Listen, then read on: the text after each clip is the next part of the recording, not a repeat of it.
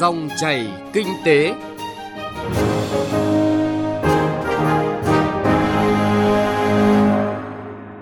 Xin kính chào quý vị và các bạn. Mời quý vị và các bạn cùng theo dõi chương trình Dòng chảy kinh tế thứ năm ngày 25 tháng 4 năm 2019. Trong 20 phút của chương trình ngày hôm nay, chúng tôi sẽ chuyển tới quý vị và các bạn những nội dung chính sau.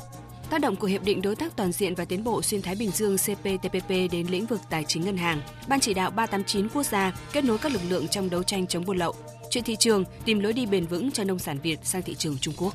Trước khi đến với những nội dung chính, mời quý vị cùng nghe những thông tin kinh tế đáng chú ý.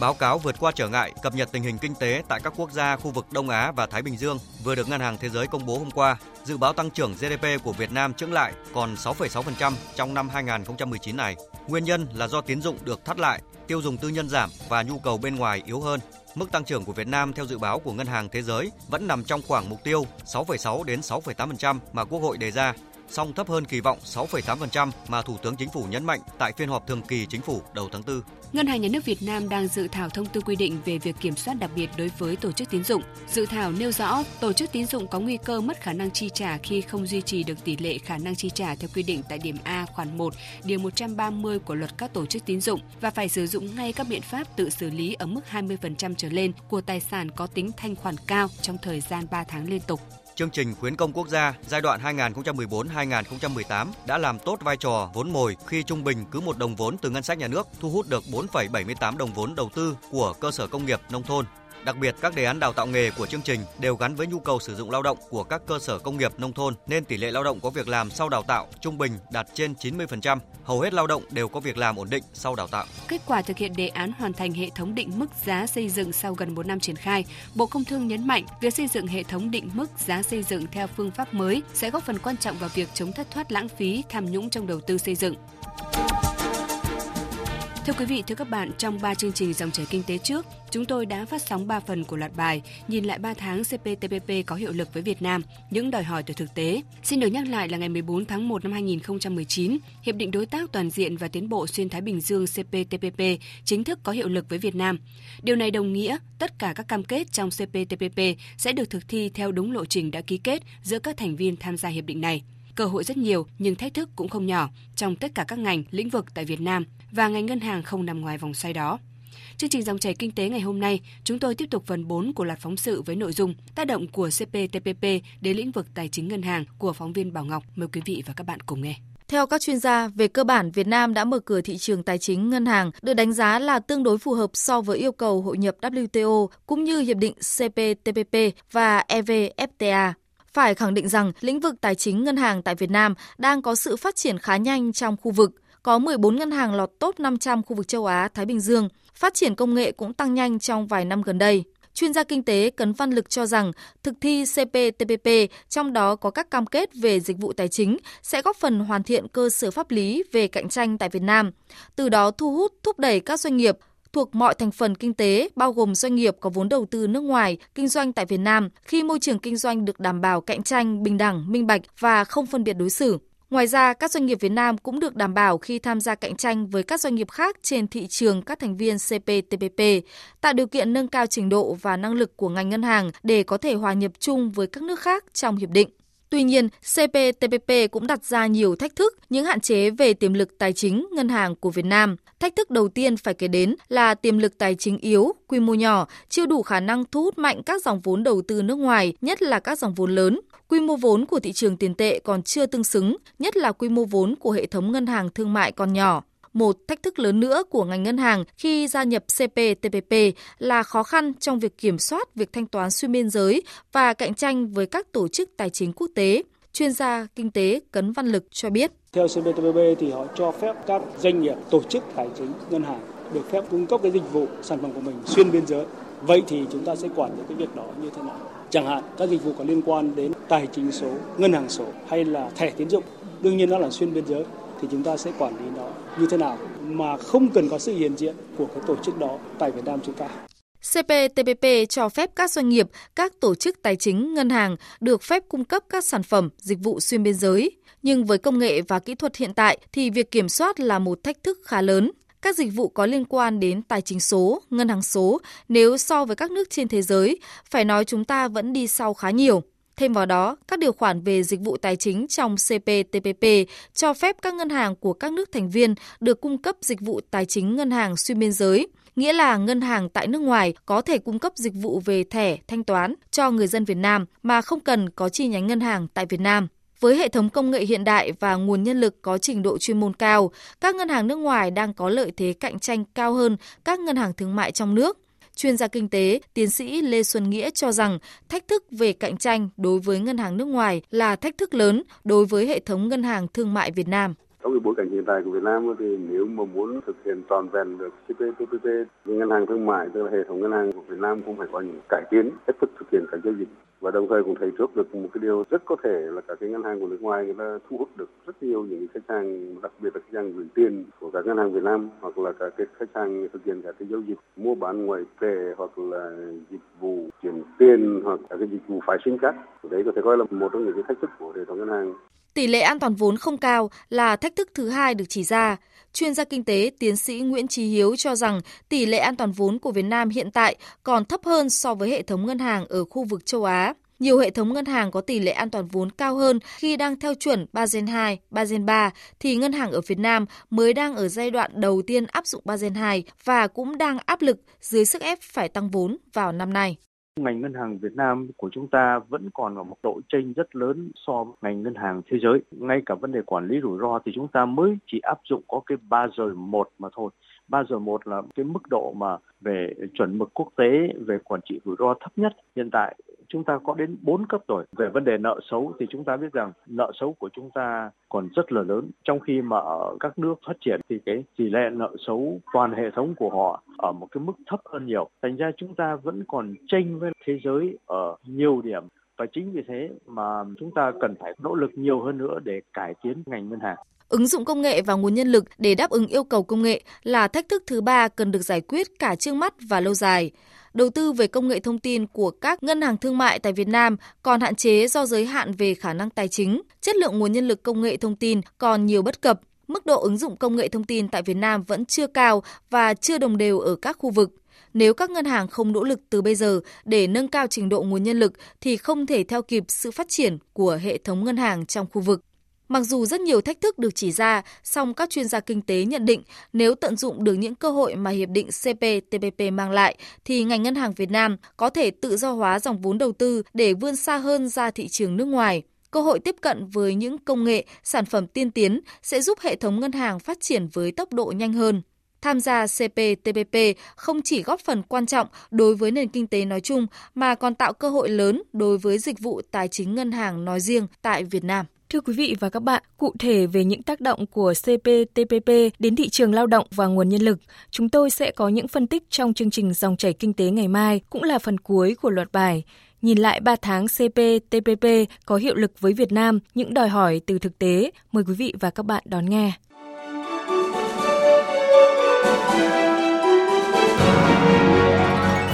Dòng chảy kinh tế, dòng chảy cuộc sống.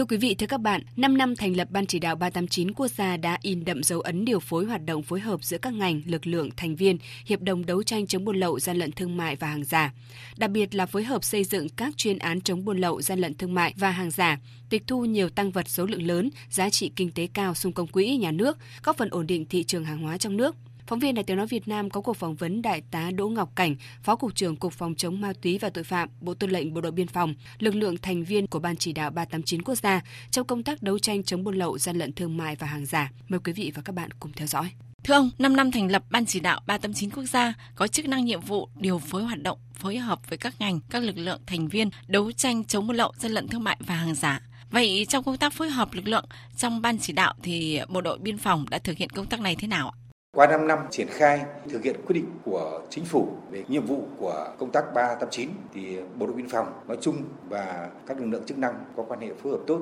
Đối với Bộ Biên phòng thì chúng tôi đã triển khai trên 3 cấp thực hiện đầy đủ các nội dung theo chỉ đạo của Ban chỉ đạo Ban tiến quốc gia và phối hợp tốt với chính quyền địa phương, các ngành chức năng có thể nói thu được kết quả rất tốt. Đáng lưu ý là trong những năm qua ấy, thì Bộ đội biên phòng cũng đã thu được nhiều kết quả, nhất là đấu tranh chống buôn lậu. Chỉ riêng năm 2018 các đơn vị bộ đội biên phòng đã chủ trì bắt giữ xử lý là 9.915 vụ trên 15.800 đối tượng. Cụ thể đối với tội phạm ma túy về buôn bán ma túy qua biên giới là 1.071 vụ trên 1.396 đối tượng, thu là 1.240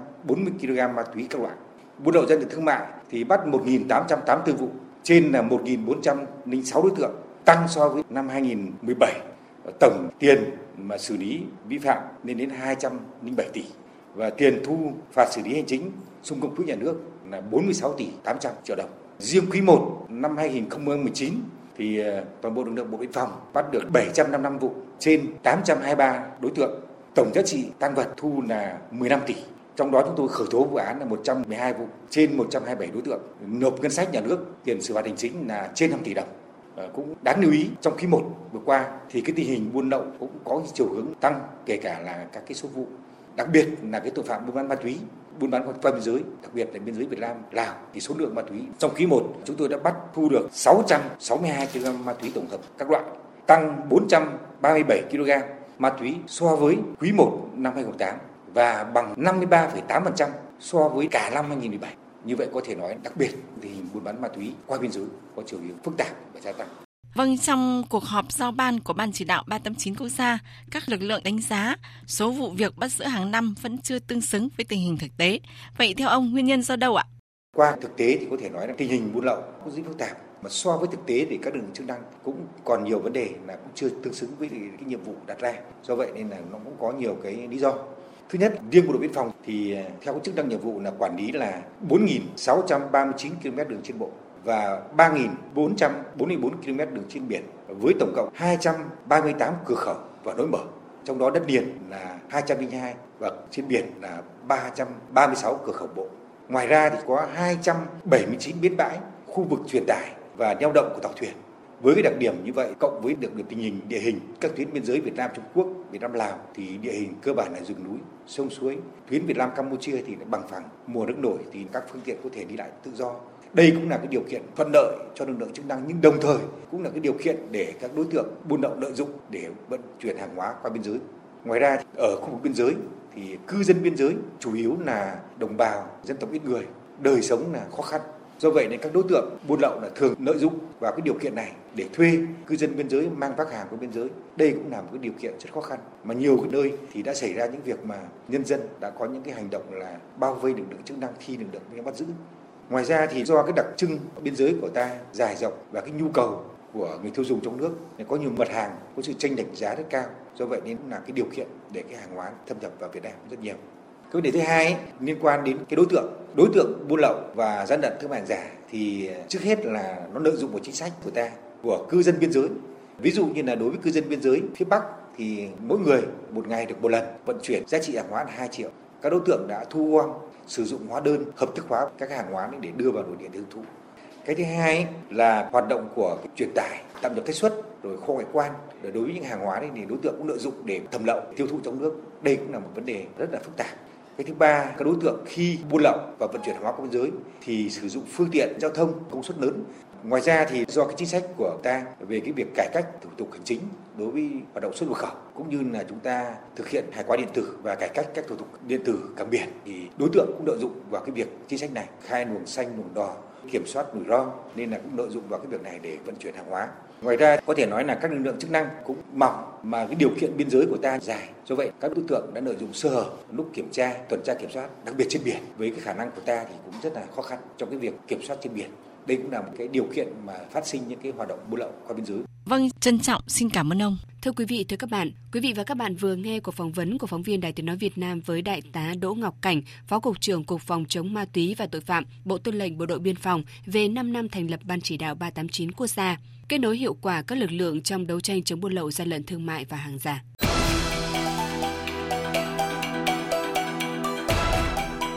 Chuyện thị trường Thưa quý vị, thưa các bạn, Trung Quốc liên tục siết chặt nhập khẩu nông sản bằng các hàng rào tiêu chuẩn, thậm chí đóng cửa nhiều tuyến cửa khẩu xuất khẩu tiểu ngạch, gây khó khăn cho nông sản Việt. Về lối đi nào cho nông sản Việt khi cánh cửa dẫn sang thị trường Trung Quốc đã hẹp đang là câu hỏi được đặt ra với các cơ quan chức năng, doanh nghiệp và người dân. Chuyện thị trường hôm nay chúng tôi chuyển tới quý vị và các bạn thông tin nỗ lực tìm lối đi bền vững cho nông sản Việt sang thị trường Trung Quốc. Từ tháng 5 năm 2018, Trung Quốc đã tăng cường công tác quản lý, truy xuất nguồn gốc đối với trái cây nhập khẩu nói chung và dưa hấu nói riêng. Trong đó, yêu cầu doanh nghiệp nhập khẩu của Trung Quốc tiến hành đăng ký mẫu tem nhãn, truy xuất nguồn gốc tại cơ quan hải quan của Trung Quốc và dán tem nhãn này trên các sản phẩm bao bì trái cây nhập khẩu. Tem nhãn bao gồm thông tin về vườn trồng, cơ sở đóng gói,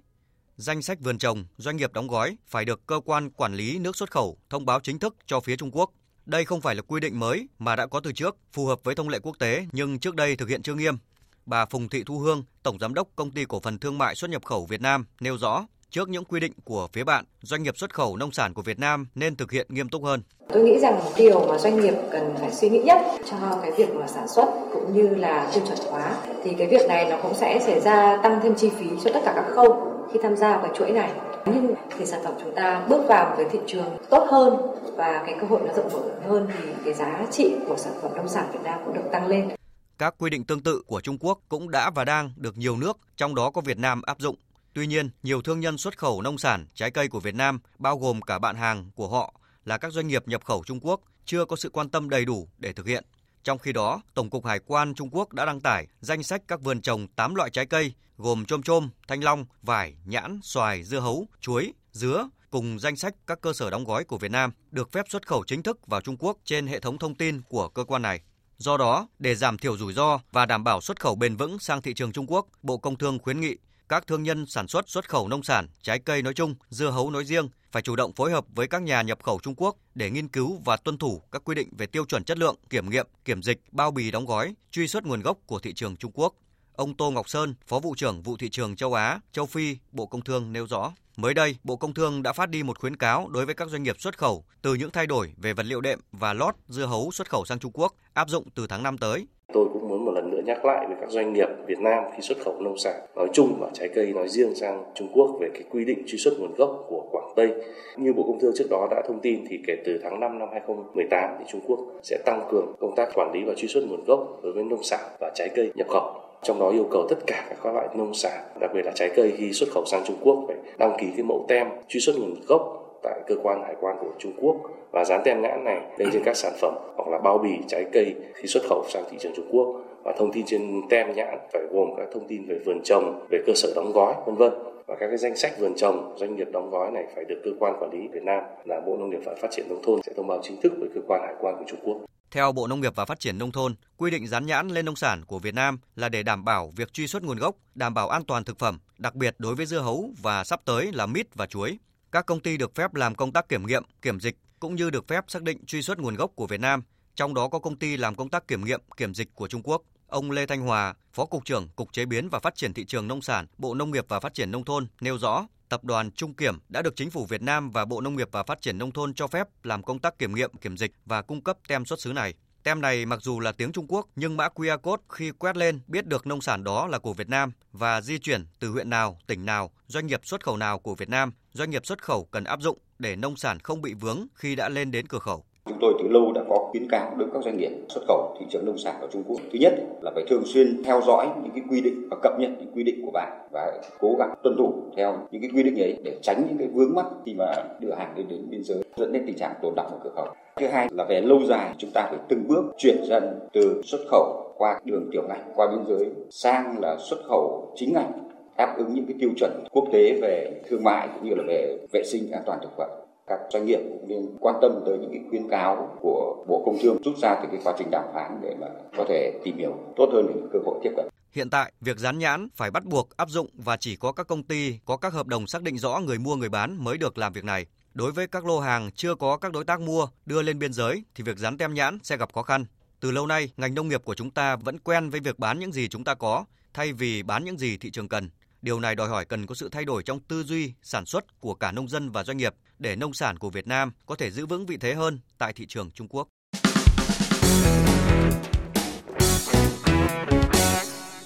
Thưa quý vị, thưa các bạn, chuyện thị trường với thông tin nỗ lực tìm lối đi bền vững cho nông sản Việt sang thị trường Trung Quốc cũng đã kết thúc chương trình dòng chảy kinh tế ngày hôm nay của Đài Tiếng nói Việt Nam. Chương trình do biên tập viên Phạm Hạnh cùng nhóm phóng viên kinh tế thực hiện. Cảm ơn quý vị thính giả đã quan tâm theo dõi.